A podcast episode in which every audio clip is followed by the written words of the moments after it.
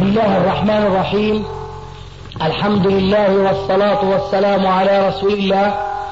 أما بعد، فهذا أحد أشريطة سلسلة الهدى والنور من الدروس العلمية والفتاوى الشرعية لشيخنا محمد ناصر الدين الألباني حفظه الله، نسأل الله أن ينفع به الجميع. والآن مع الشريط السابع والعشرين على واحد في حديث ابن عباس. وهنا الدقة في الموضوع. آه إذا جاء في حديث ما نفي شيء، فمن حيث الأسلوب العربي قد يكون المنفي ليس كل شيء وإنما جنس خاص. مثال مثلا في التعابير المعروفة، آه بل في الحديث النبوي قوله عليه السلام: لا إيمان لمن لا أمانة له، ولا دين لمن لا عهد له. فهنا المنفي ليس مطلق الإيمان، وإنما المنفي نوع معين من الإيمان، وهو الإيمان الكامل. واضح هذا؟ كويس. في الاستعمالات العربية القديمة المشهورة: لا فتى إلا علي، ولا سيف إلا ذي الفخار. ما في فتيان إلا علي، فتيان كثر، لكن فتى في قوته ونشاطه وإلى آخره لا يوجد، يوجد فتيان. فيمكن حديث ابن عباس أن يحمل على سترة معروفة، وهي مثلا مما ثبت في السنة أن الرسول كان يصلي إلى العنزة، كان يصلي إلى الرحل، كان يصلي إلى الناقة، كان يصلي إلى الشجرة. لم يكن هناك في الصحراء شيء من هذه الأشياء إطلاقا. فالراوي قال: ما صلى الرسول، صلى إلى غير سترة، يعني من السترات المعروفة من هذه الأنواع. كان ممكن أن يكون هناك حجر، وحجر طبيعي، يعني أقصد نابع من الرمال من التراب، فتوجه الرسول عليه السلام إليه. وهذا ما نصنعه نحن فعلا في كثير من رحلاتنا وخروجنا إلى بوادينا. ما نتكلف حين ذاك أن نتخذ سترة خاصة. فإذا يمكن حمل حديث ابن عباس على ست على نفي سترة خاصة. لماذا يذهب العلماء مذهب آه فلنسميه مذهب التأويل وافتراض كذا وكذا، حتى ما نعطل الأحاديث التي وجهها الرسول عليه السلام إلى الأمة توجيها عاما؟ لعله بهذا وضح لكم الجواب إن شاء الله. ما تخفي هذه الأدلة؟ إيش الدليل أن الإنسان يأكل لحم الخنزير إذا صابته مخمصة؟ الدليل القرآن. فهل هذا النص القرآني هو هو بالمعنى أم تعبدي؟ نعم. سلامة الله وبركاته. الحمد لله بخير. كيف أنت؟ آمين. عليك وعليكم السلام ورحمة الله وبركاته.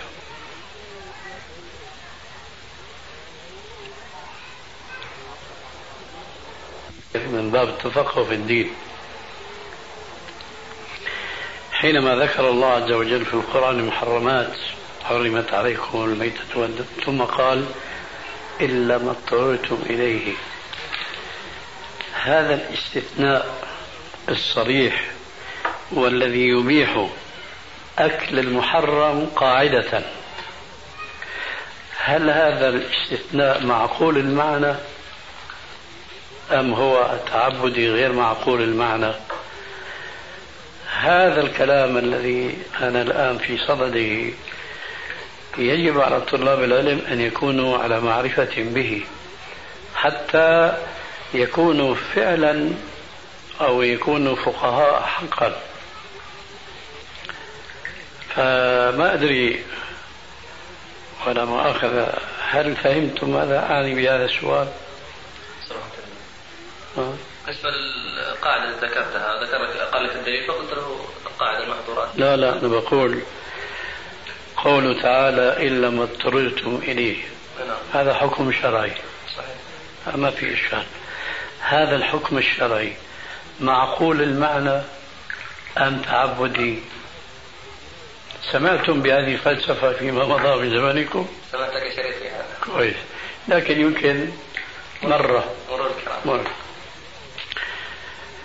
عند العلماء قاعدة مهمة جدا، أن الأحكام الشرعية تنقسم إلى قسمين، قسم تعبدي وقسم معقول المعنى. يعنون بالقسم الأول أننا لا ندري لماذا كلفنا الله بذاك الحكم، أي حكم كان، والأمثلة تأتي. أما القسم الثاني الحكم المعقول المعنى فيأتي الجواب ندري لماذا ربنا قضى بهذا الحكم لنا. لنأتي بمثال, بمثال لكل من القسمين. ها شوية ميات. آه مثال التعبدي، ربنا عز وجل كلفنا بخمس صلوات. أجيبي بارد وبارد ما في عندنا. آه وينك؟ تعال هلأ تعال، ما قلنا لكم مرارا تعلموا الخلط، خلي الكاس هي هون، جيب كاسة مي عادي عشان نحسن الخلط، مش كل خلط مقبول. آه. المقصود ربنا كلفنا كل يوم خمس صلوات في كل يوم وليلة، ليه يا ترى خمسة مو ستة مو أربعة؟ شو بيقولوا عنه هذا الجواب؟ السؤال أمر تعبدي مش معقول معنا. في نفس الصلوات الخمس بتشوفوا أنواع، رباعية ثلاثية ثنائية جهرية سرية نصف جهرية نصف سهرية إلى آخره. لماذا؟ ما ندري. تعبدي غير معقول المعنى. نجي بسم الله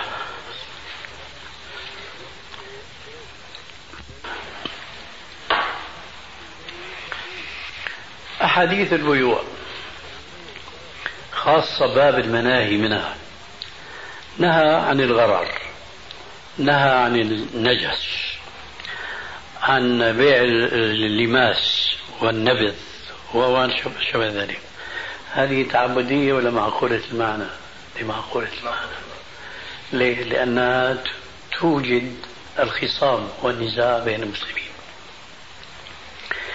إذا وضح لكم هذا هذه القاعدة، تعبدي غير معقول المعنى ومعقول المعنى. الآن نرجع للاستثناء القرآني إلا ما اضطررتم إليه. ما دام المحرمات مذكورة في سياق الآية ومنها لحم الخنزير محرمة، فلماذا أباحها الله للمسلم؟ معقول ولا مجهول المعنى؟ معقول. معقول للمحافظة إيه؟ على حياته. كويس، واضح هذا ولا يحتاج إلى بيان؟ مم. إذا عرفت هذا تعرف حين ذاك الدليل على ما ذكره الإمام الشاطبي. الآن هاجمت الأعداء على جانب من بلاد الإسلام، ولا يوجد في خزينة الدولة ما يساعدها على تجهيز الجيش المسلم لدفع ضرر هذا الغازي الكافر. نستسلم ويقتلونا ويسبوا نساءنا ويسترقوا أولادنا وإلى آخره، مشان لأنه معنا نص خاص بأخذ أموال غير أموال الزكاة. هنا عظمة الإسلام. وضح لك الأمر إن شاء الله؟ طيب. لكن هناك شيء أنا أذكره بمناسبة التحدث عن الضرائب، ليس فقط أنه ما يكون هناك في خزينة الدولة، بل هناك شرط آخر، أنه لا يجوز فرض الضرائب ولو كانت خزينة الدولة فقيرة أو خاوية على عروشها إلا إذا كانت الدولة تنفذ أحكام الزكاة وجلب الأموال المفروضة في الإسلام. فإذا قامت بهذا الواجب ثم لم ينهض المجموع من المال بالطرق المشروعة نصا، حينئذ صير إلى الفرض الذي جاء السؤال عنه. واضح؟ طيب انتهى؟ انتهى.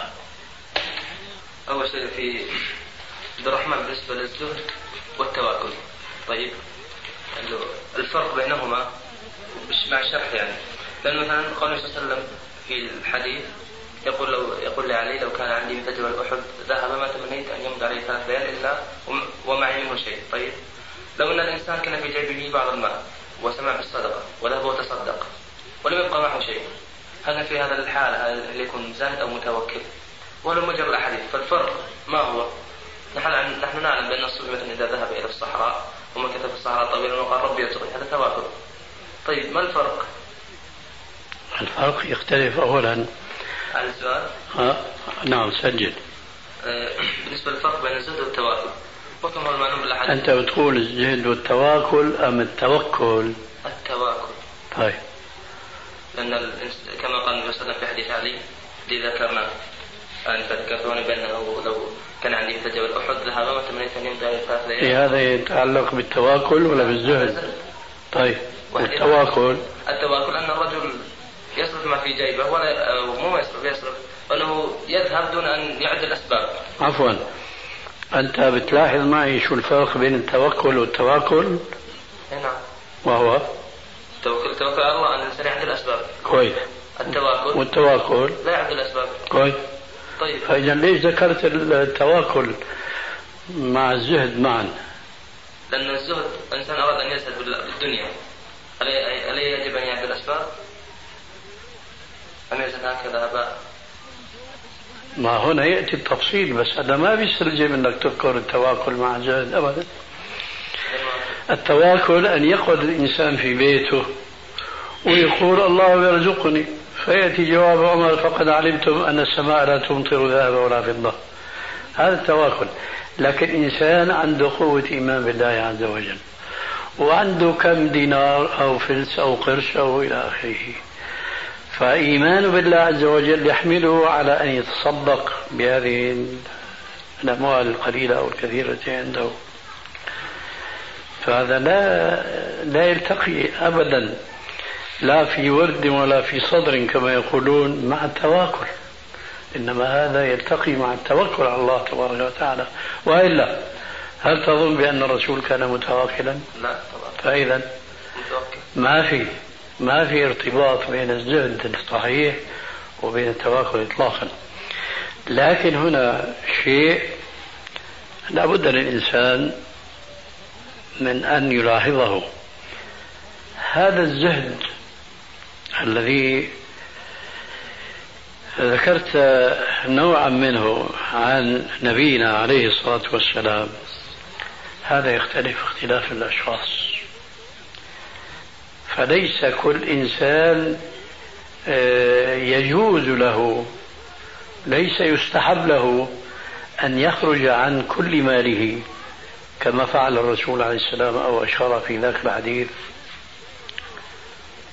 وإنما هذا له أناس يعني بلغ بهم إيمانهم وتوكلهم على الله مبلغا لا تناله الناس أو البشرية كلها. فنحن نعلم مثلا في الحديث الصحيح لما أبو بكر الصديق تصدق بما عنده فقال له عليه السلام ماذا تركت لأهلي فلو يعني قال تركت لهم الله ورسوله. هذه أيضا المنقبة والفضيلة هذه اختص بها الرجل الأول بعد رسول الله صلى الله عليه وسلم من أصحابه. لكن انظر الآن ما يقابل هذا بالنسبة لقصة سعد بن أبي وقاص لما مرض في حجة الوداع وخشي أن يكون وفاته هناك، فعاده الرسول عليه السلام قال له بأنه أريد أن أوصي بمالي. قال لا. قال في النصف. قال لا. قال في الثلث. قال الثلث والثلث كثير. إنك أن تدع ورثتك أغنياء خير لك من أن تدعهم يتكففون أيدي الناس.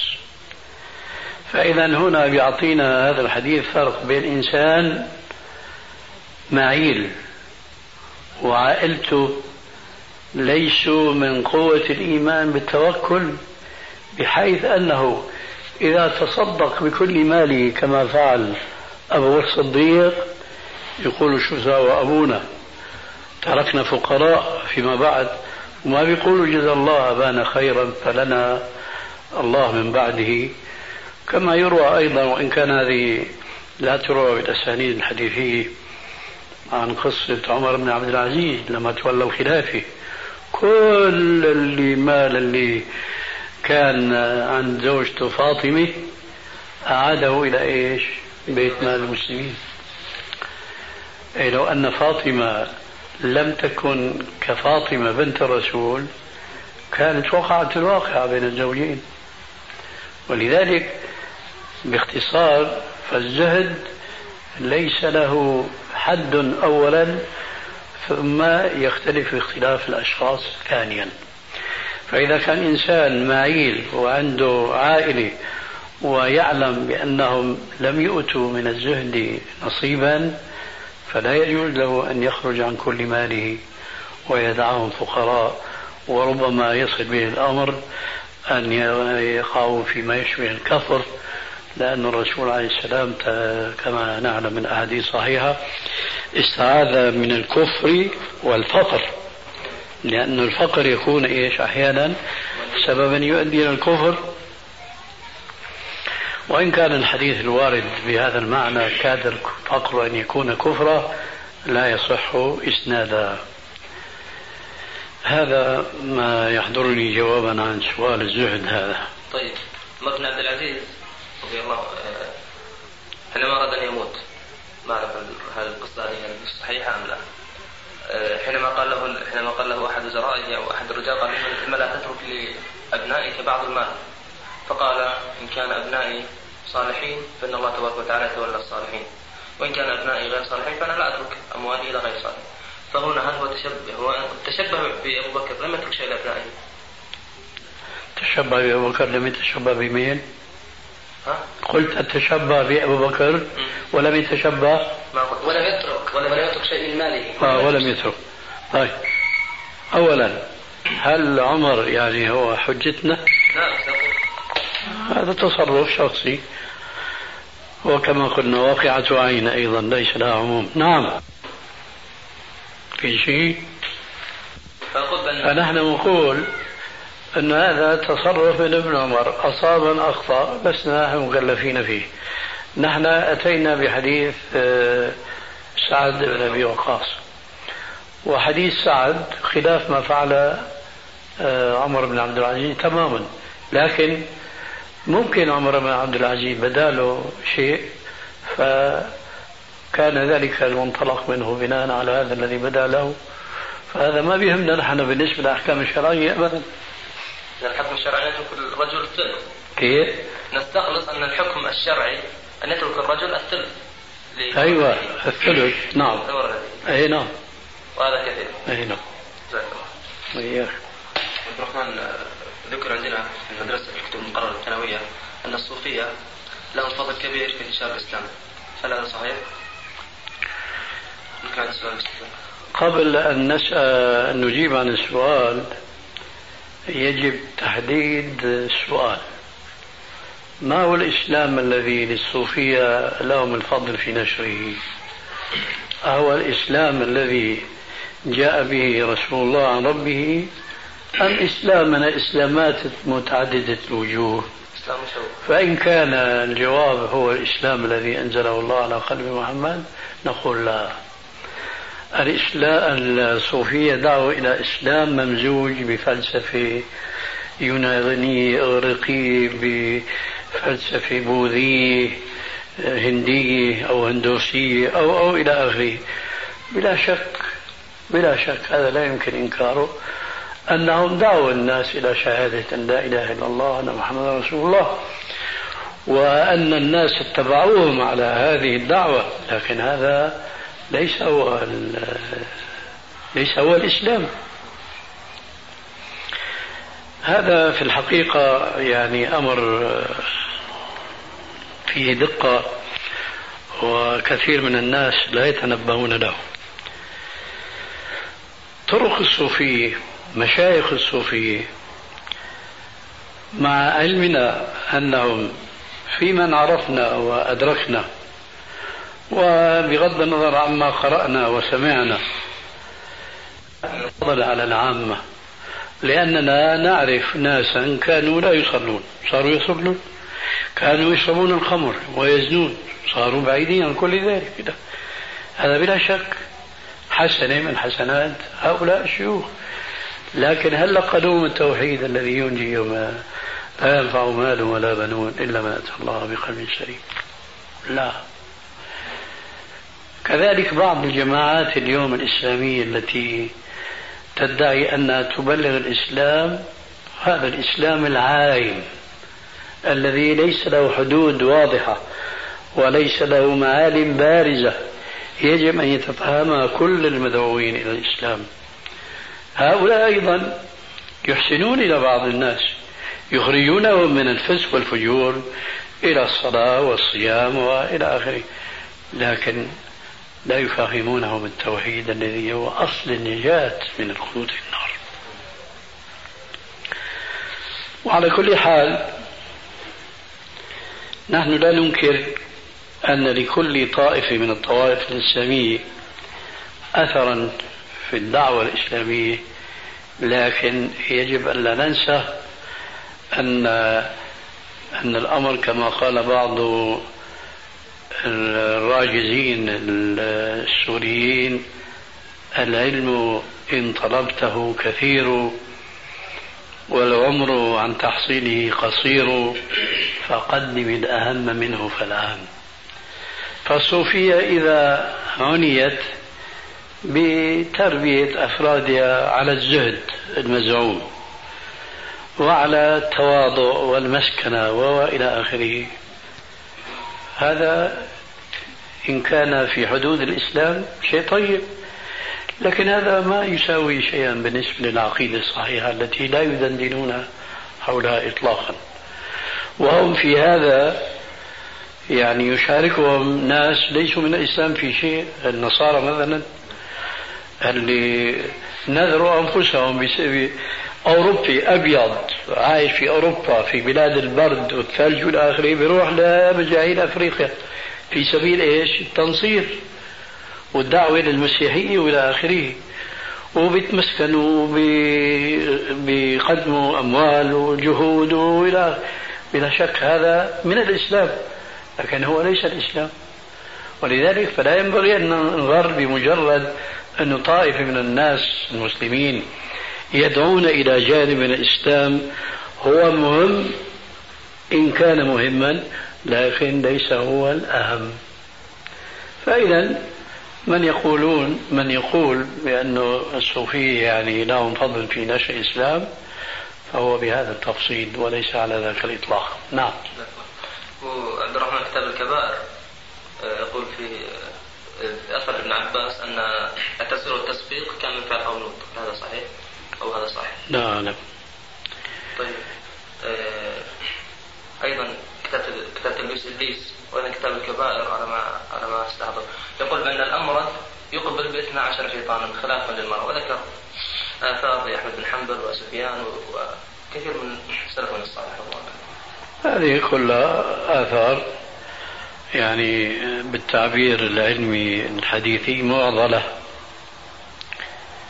هي لو كانت عن الصحابة فهي موقوفة، لكنها باعتبار عمن دونهم فهي معضلة. وفي مثل هذه الكلمات يتسامح فيها العلماء من باب التحذير من الافتتان بالمرد، لكن يا أهل الكتاب لا تغلوا في دينكم ولا تقولوا على الله إلا الحق. فالغلو في الدين ما يستحسن.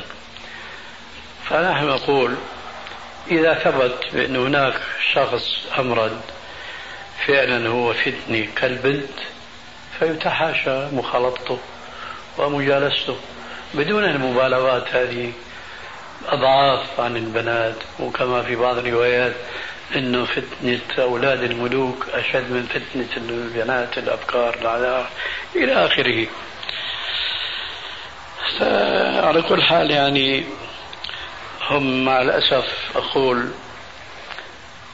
إذا كانوا توسعوا في القول بجواز رواية الأحاديث الضعيفة في الترغيب والترهيب، فلا أن يتوسعوا في رواية المعاضيل هذه من باب أولى.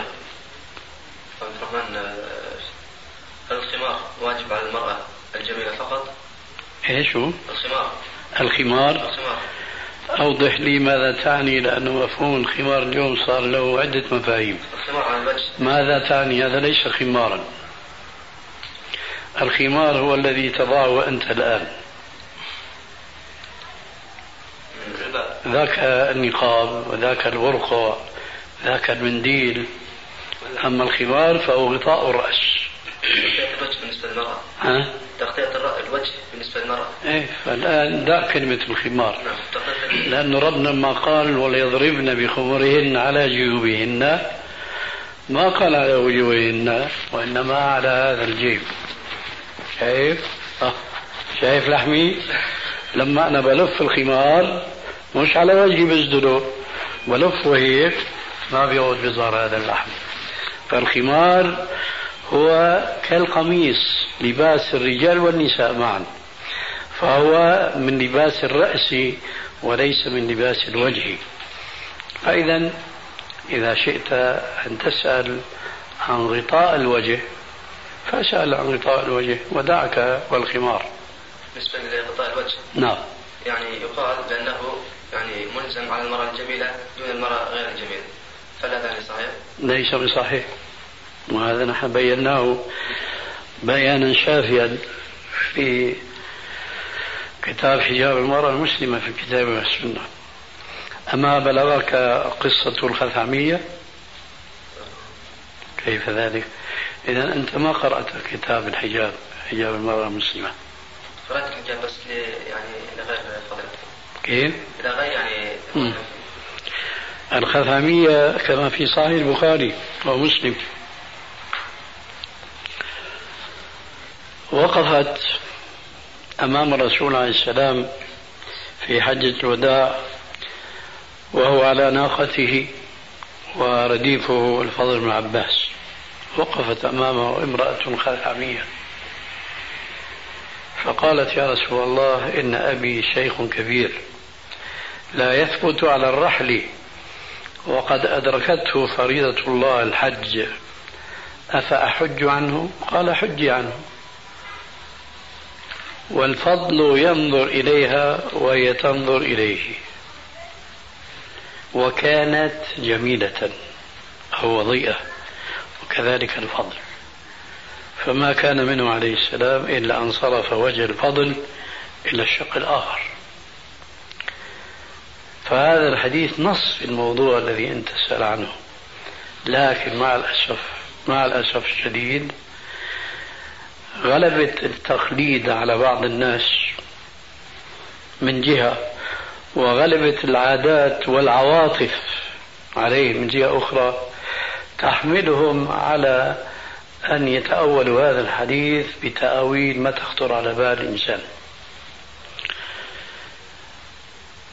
ناس منهم يقولون جوابا على قولنا لماذا الرسول لم يأمر هذه المرأة أن تغطي وجهها، وها هو الشيطان دخل بينها وبين الفضل بن عباس.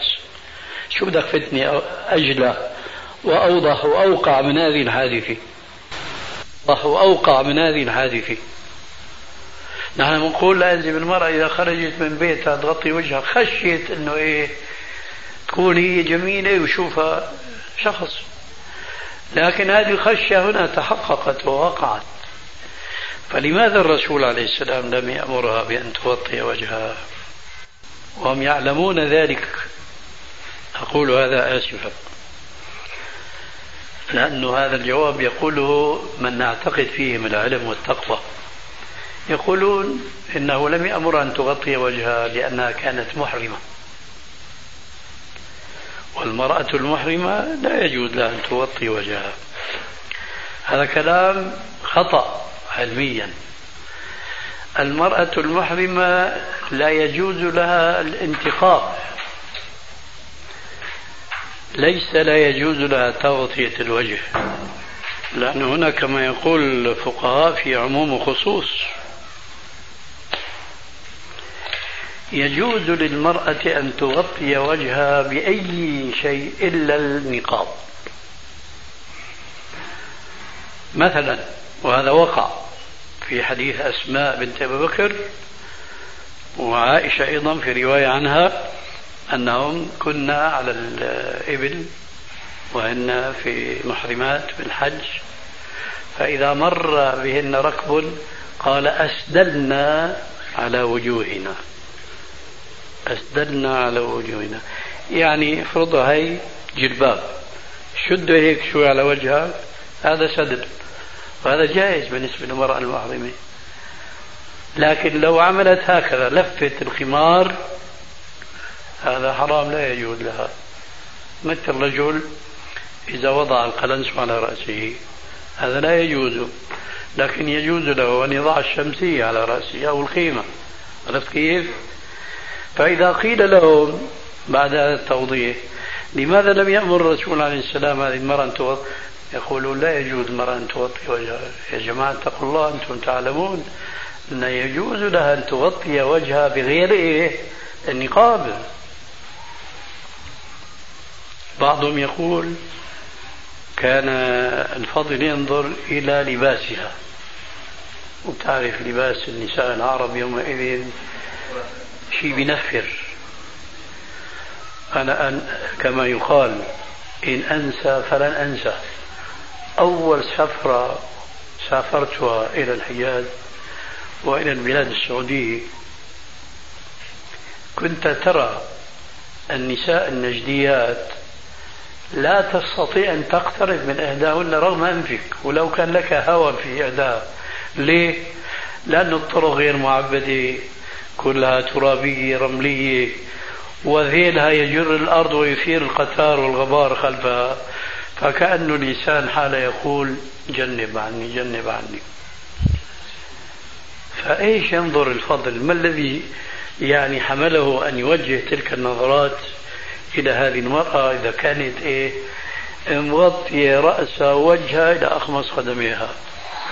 هذا تكلف عجيب. ثم لماذا لا يقول الرسول للمرأة اصرفي وجهك بدل ما يقول لمين؟ للفضل. آه لأنه المرأة أولا سائلة تسأل الرسول تريد أن تفقه في الدين، الفضل ليس كذلك، فهو متوجه للنظر، فهو إذا معتدي، فهو مخالف لقوله تعالى وقل للمؤمنين يغضوا من أبصارهم، ولذلك صرف بصره عنها. هذه حادثة وقعت في آخر حياة الرسول عليه السلام، ولذلك فنحن قررنا في ذاك الكتاب بأن ستر المرأة لوجهها بأي ساتر هو فضيلة من الفضائل، لكن الذين يجيبون ذلك على النساء حتى الجميلات فهم ليس عندهم دليل سوى أشياء لا تنهض لإثبات دعواهم. بعضهم حينما يعوزهم الدليل يلجؤون إلى ما يفرون منه في ردودهم على مخالفيهم إلى الفلسفة المنطقية وإلى العقل، بيقولوا لك يا أخي مش معقول يكون وجه المرأة يعني يجوز لها أن تظهره لأنه أجمل ما في المرأة وجهها. هذه يقولها علماء نجلهم ونحترمهم. وعليكم السلام. أقول يا سبحان الله، فبهذا تحرم الأمور في الشريعة الإسلامية بمجرد أن يقال أنه العقل يحكم بأنه أجمل ما في المرأة وجهها. فأنا عارضتهم قلت لهم والرجل كذلك، لأنهم حينما يقولون أجمل أجمل ما في المرأة وجهها بالنسبة لمين؟ بالنسبة للرجل، يعني وجهها هو الذي يجذبه إليها.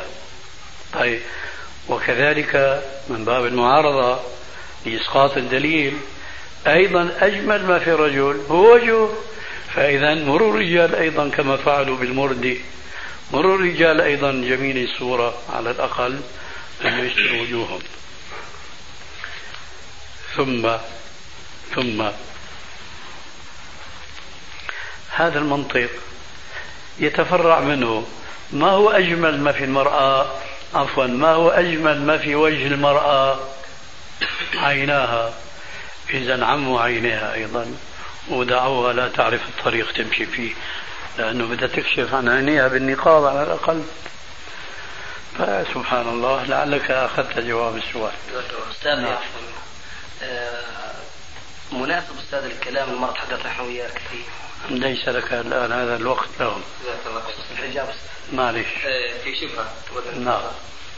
كما هو معلوم بأن الله تبارك وتعالى نظر في القلوب فصنفها وأورد الأزمنة عليه وسلم ثم الصحابة حينما نظر في قلوبهم، فإذا قال ربما قائل وقال من الذي خلق القلوب؟ الذي خلقها هو الله، فنحن ما ذنبنا؟ الله هو الذي خلق القلوب وهو الذي صنفها بعدما خلقها. فهمت ايش المقصد؟ لا ما فهمت. يقول هذا الرجل ما انتم ما انكم تقولون ان الله تبارك وتعالى اولا هذا رجل مسلم ولا كافر؟ مسلم. مسلم. طيب هو يقول لنا انتم تقولون، وهو ماذا يقول؟ يقول خلافنا. ماذا يقول؟ يقول بان نحن لا ذنب لنا جبريه والعياذ بالله. وفي مسلم اليوم يقول هذا؟ لا لا اعتقد، انما كيف اذا؟ يعني لا يعتقد بهذا، وانما هم هو مذبذب كما تقول. طيب هذا إقناعه إذا قال بالجبر اصفعه على وجهه صفعة تكون ماكنة وقوية، إذا قال ليه تقول مجبور.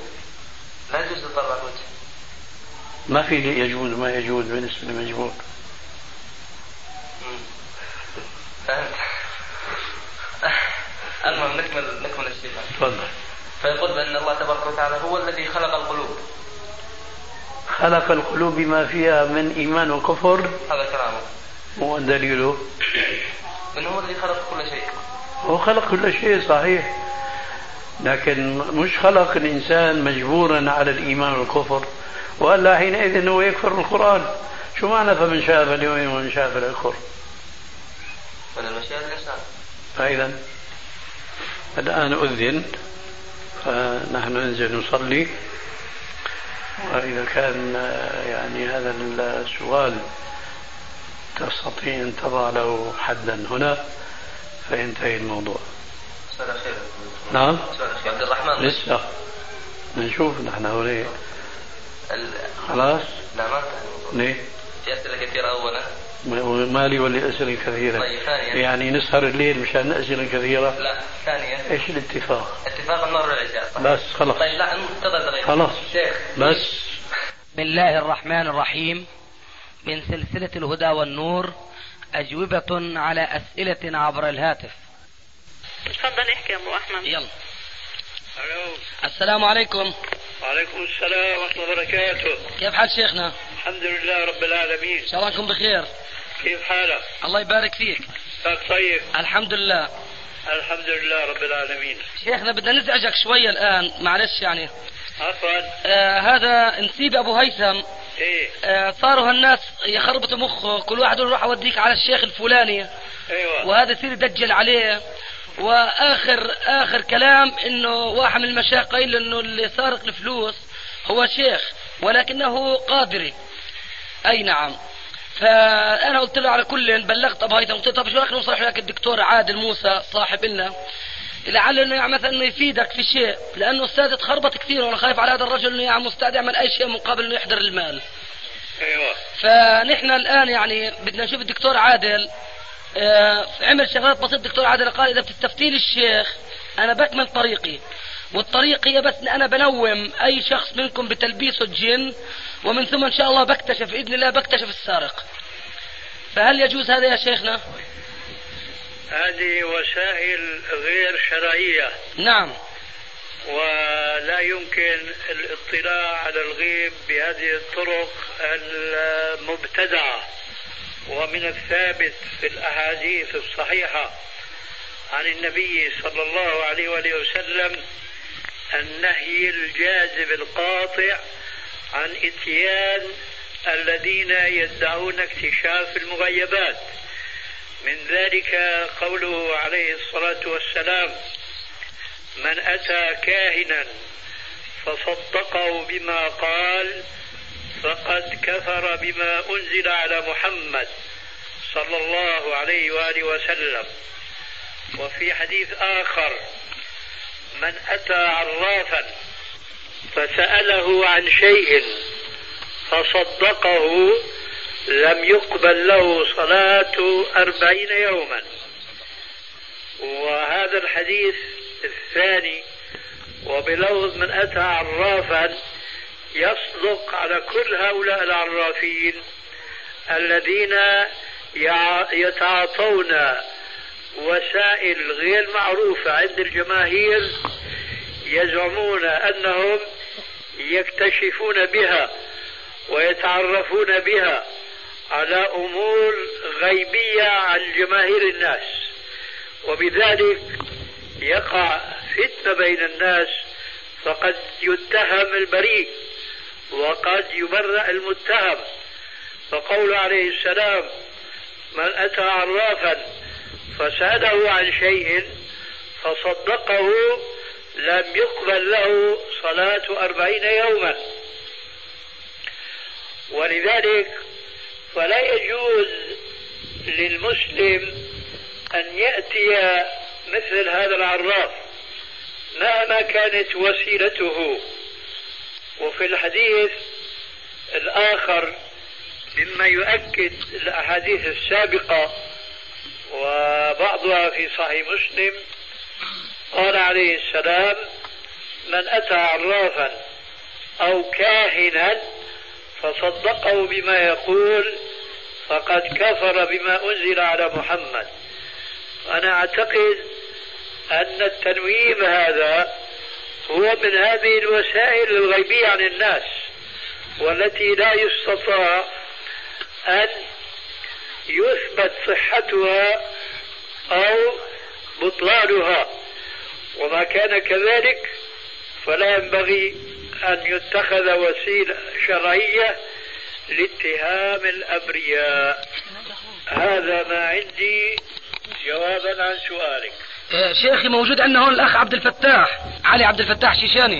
أيوة. ففي عنده هيك عم ملاحظة ممكن. السلام عليكم ورحمة الله وبركاته. عليكم السلام ورحمة الله وبركاته ومغفرته. سؤال تعقيب على نفس السؤال يا شيخ. أيوة. ما طلع الصوت. آه بدي أعقب على نفس السؤال بسؤال آخر. تفضل. أيوة. أفضلتم. آه ما سألناش عن حالك بمش مشان ما نأخرش. إن شاء الله تكون بخير.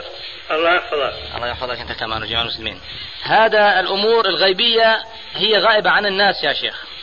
نعم. بالنسبة لهذا الشخص الذي ينوم بواسطة الدكتور عادل أو غيره يأتيه جني فيتكلم هذا الشخص بلسان الجني.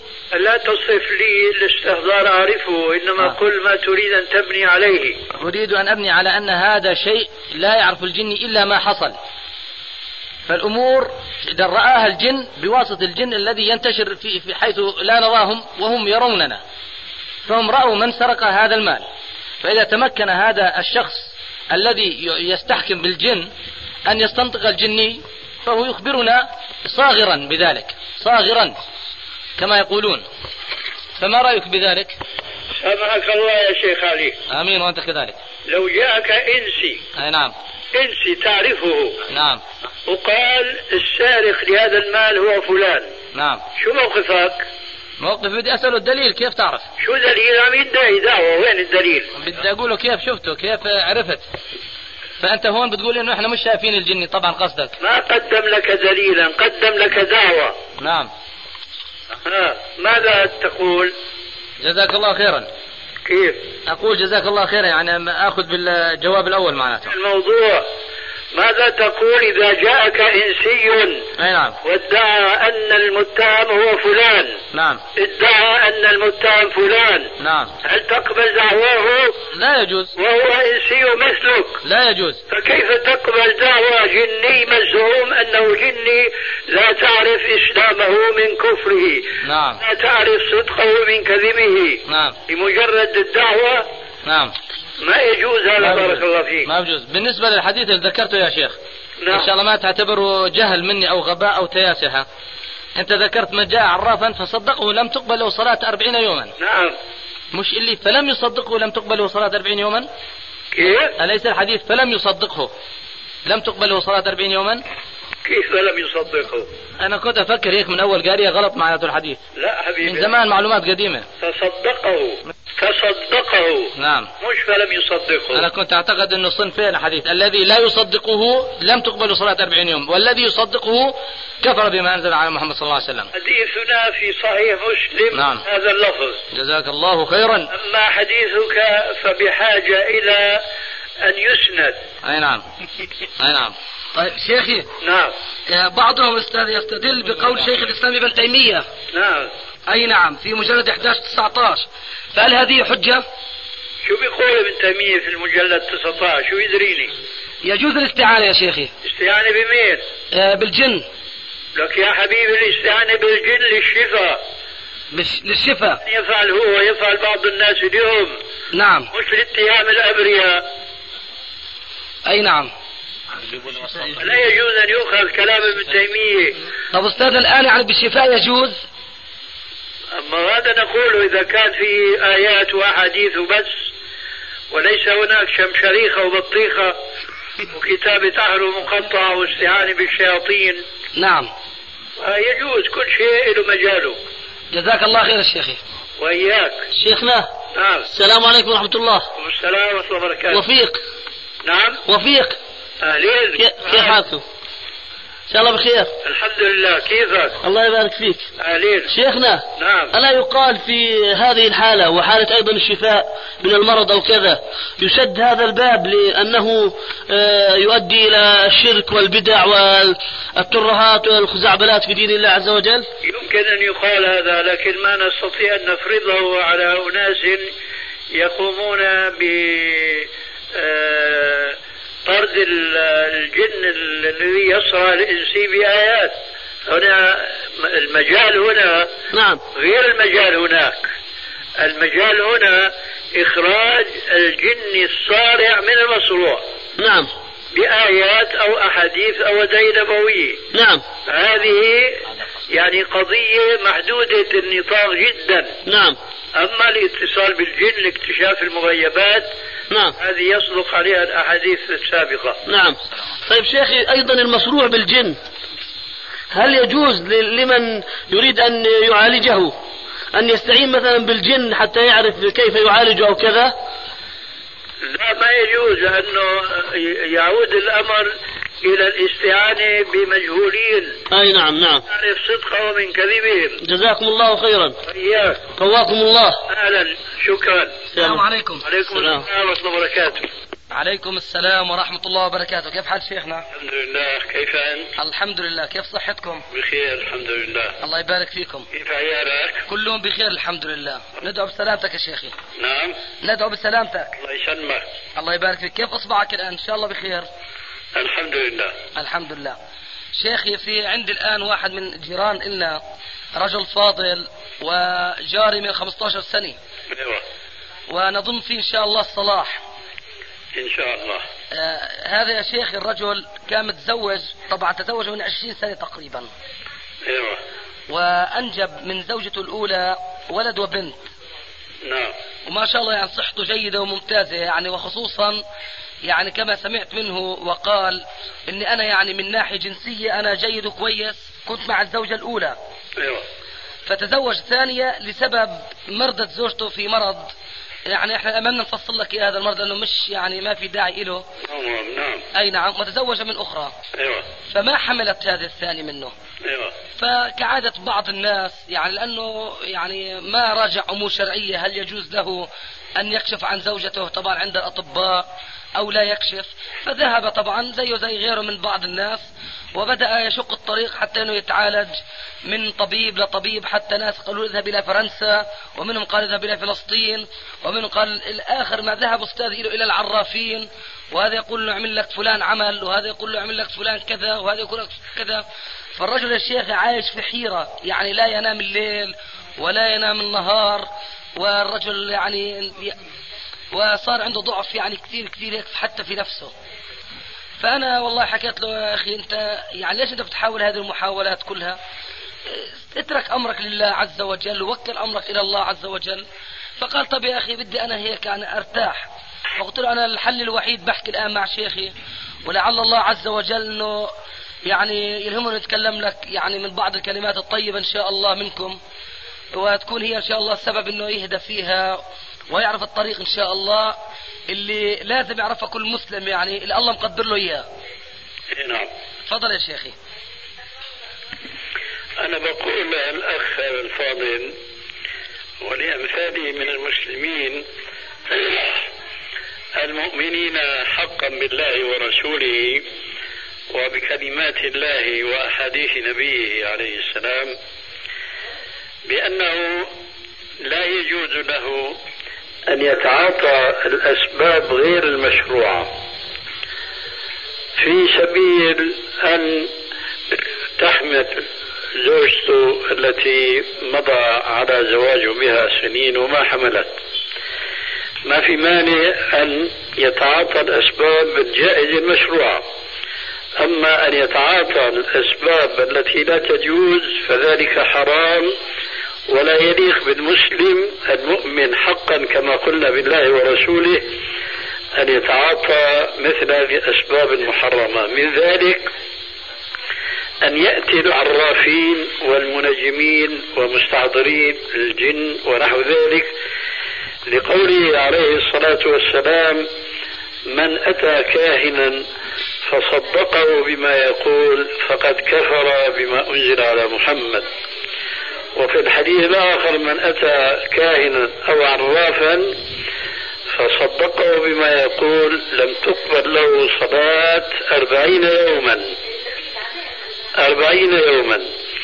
فلذلك يجب بعد هذا الأخ كما قلت له أن يرضى بقضاء الله وقدره، فإذا كان رزق من الزوجة الأولى ولدا أو أكثر فذلك بقضاء الله وقدره، وإذا لم يرزق من الزوجة الثانية شيئا فذلك أيضا بقضاء الله وقدره. وإذا اعتبر هذه مصيبة فليتأي، إذا اعتبر عدم مجيء أولاد من الزوجة الثانية مصيبة فليتذكر قول الرسول عليه السلام عجب أمر المؤمن كله إن أصابته سراء حمدا فشكر الله فكان خيرا له، وإن أصابته ضراء يعني شيء بيتضرر منه ما بيعجبه فصبر كان خيرا له، فأمر المؤمن كله خير وليس ذلك إلا للمؤمن. ثم ليتذكر مع هذه الحقيقة الشرعية وهي وجوب الرضا من المسلم بقضاء الله وقدره سواء كان سلبا أو إيجابا، ليتذكر بعض الحوادث الواقعية، ومنها قصة يرويها والدي رحمه الله خلاصتها أنه كان له صديق غني وله زوجة جميلة ورضية وكل شيء فيها طيب ولكنها عقيم. فكان هذا الصديق كلما جلس مع والدي يتحسر ويقول يا ريت ربي يرزقني ولد. يقول له أبي يا حبيبي ارضى بقضاء الله وقدره، شو بدريك هذا الولد لو إجاد يصير نقمة عليك، هالولد لو رزقته ربما يصير نقمة عليك.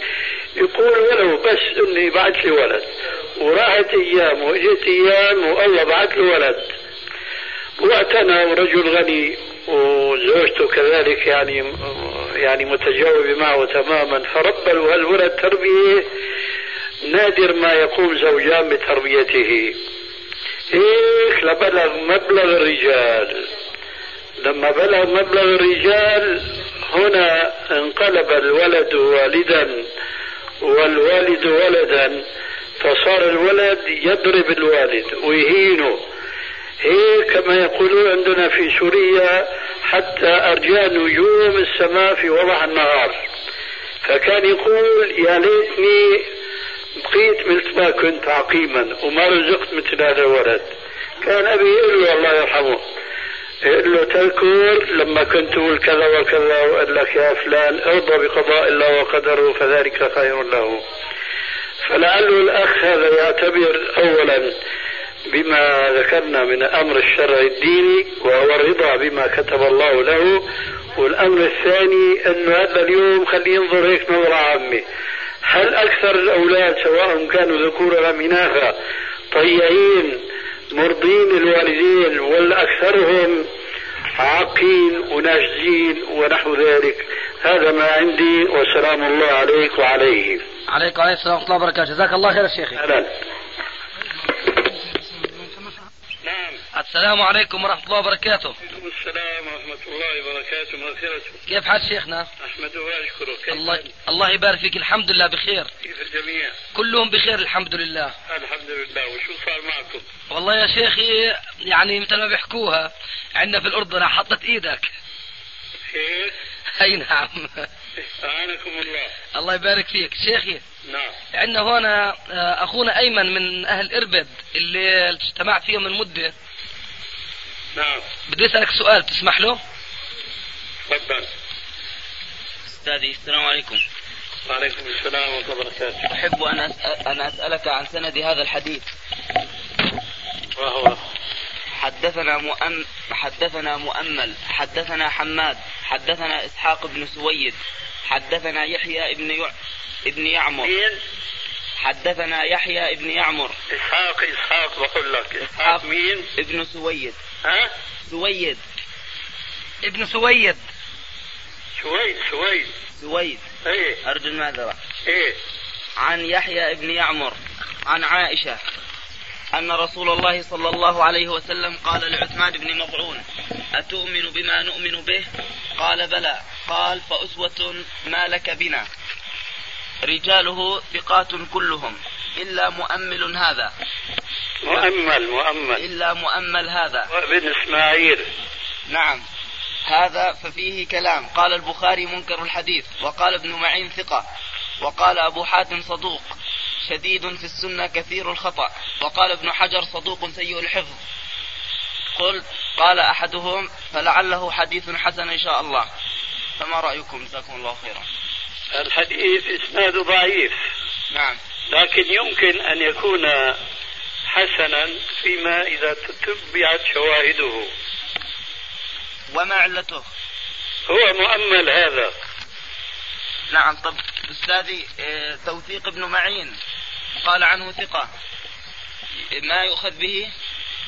ولماذا لا يؤخذ بالمجرح؟ نعم أولى طبعا طبعا. جزاك الله خيرا. أهلين. السلام عليكم. وعليكم السلام ورحمة الله وبركاته.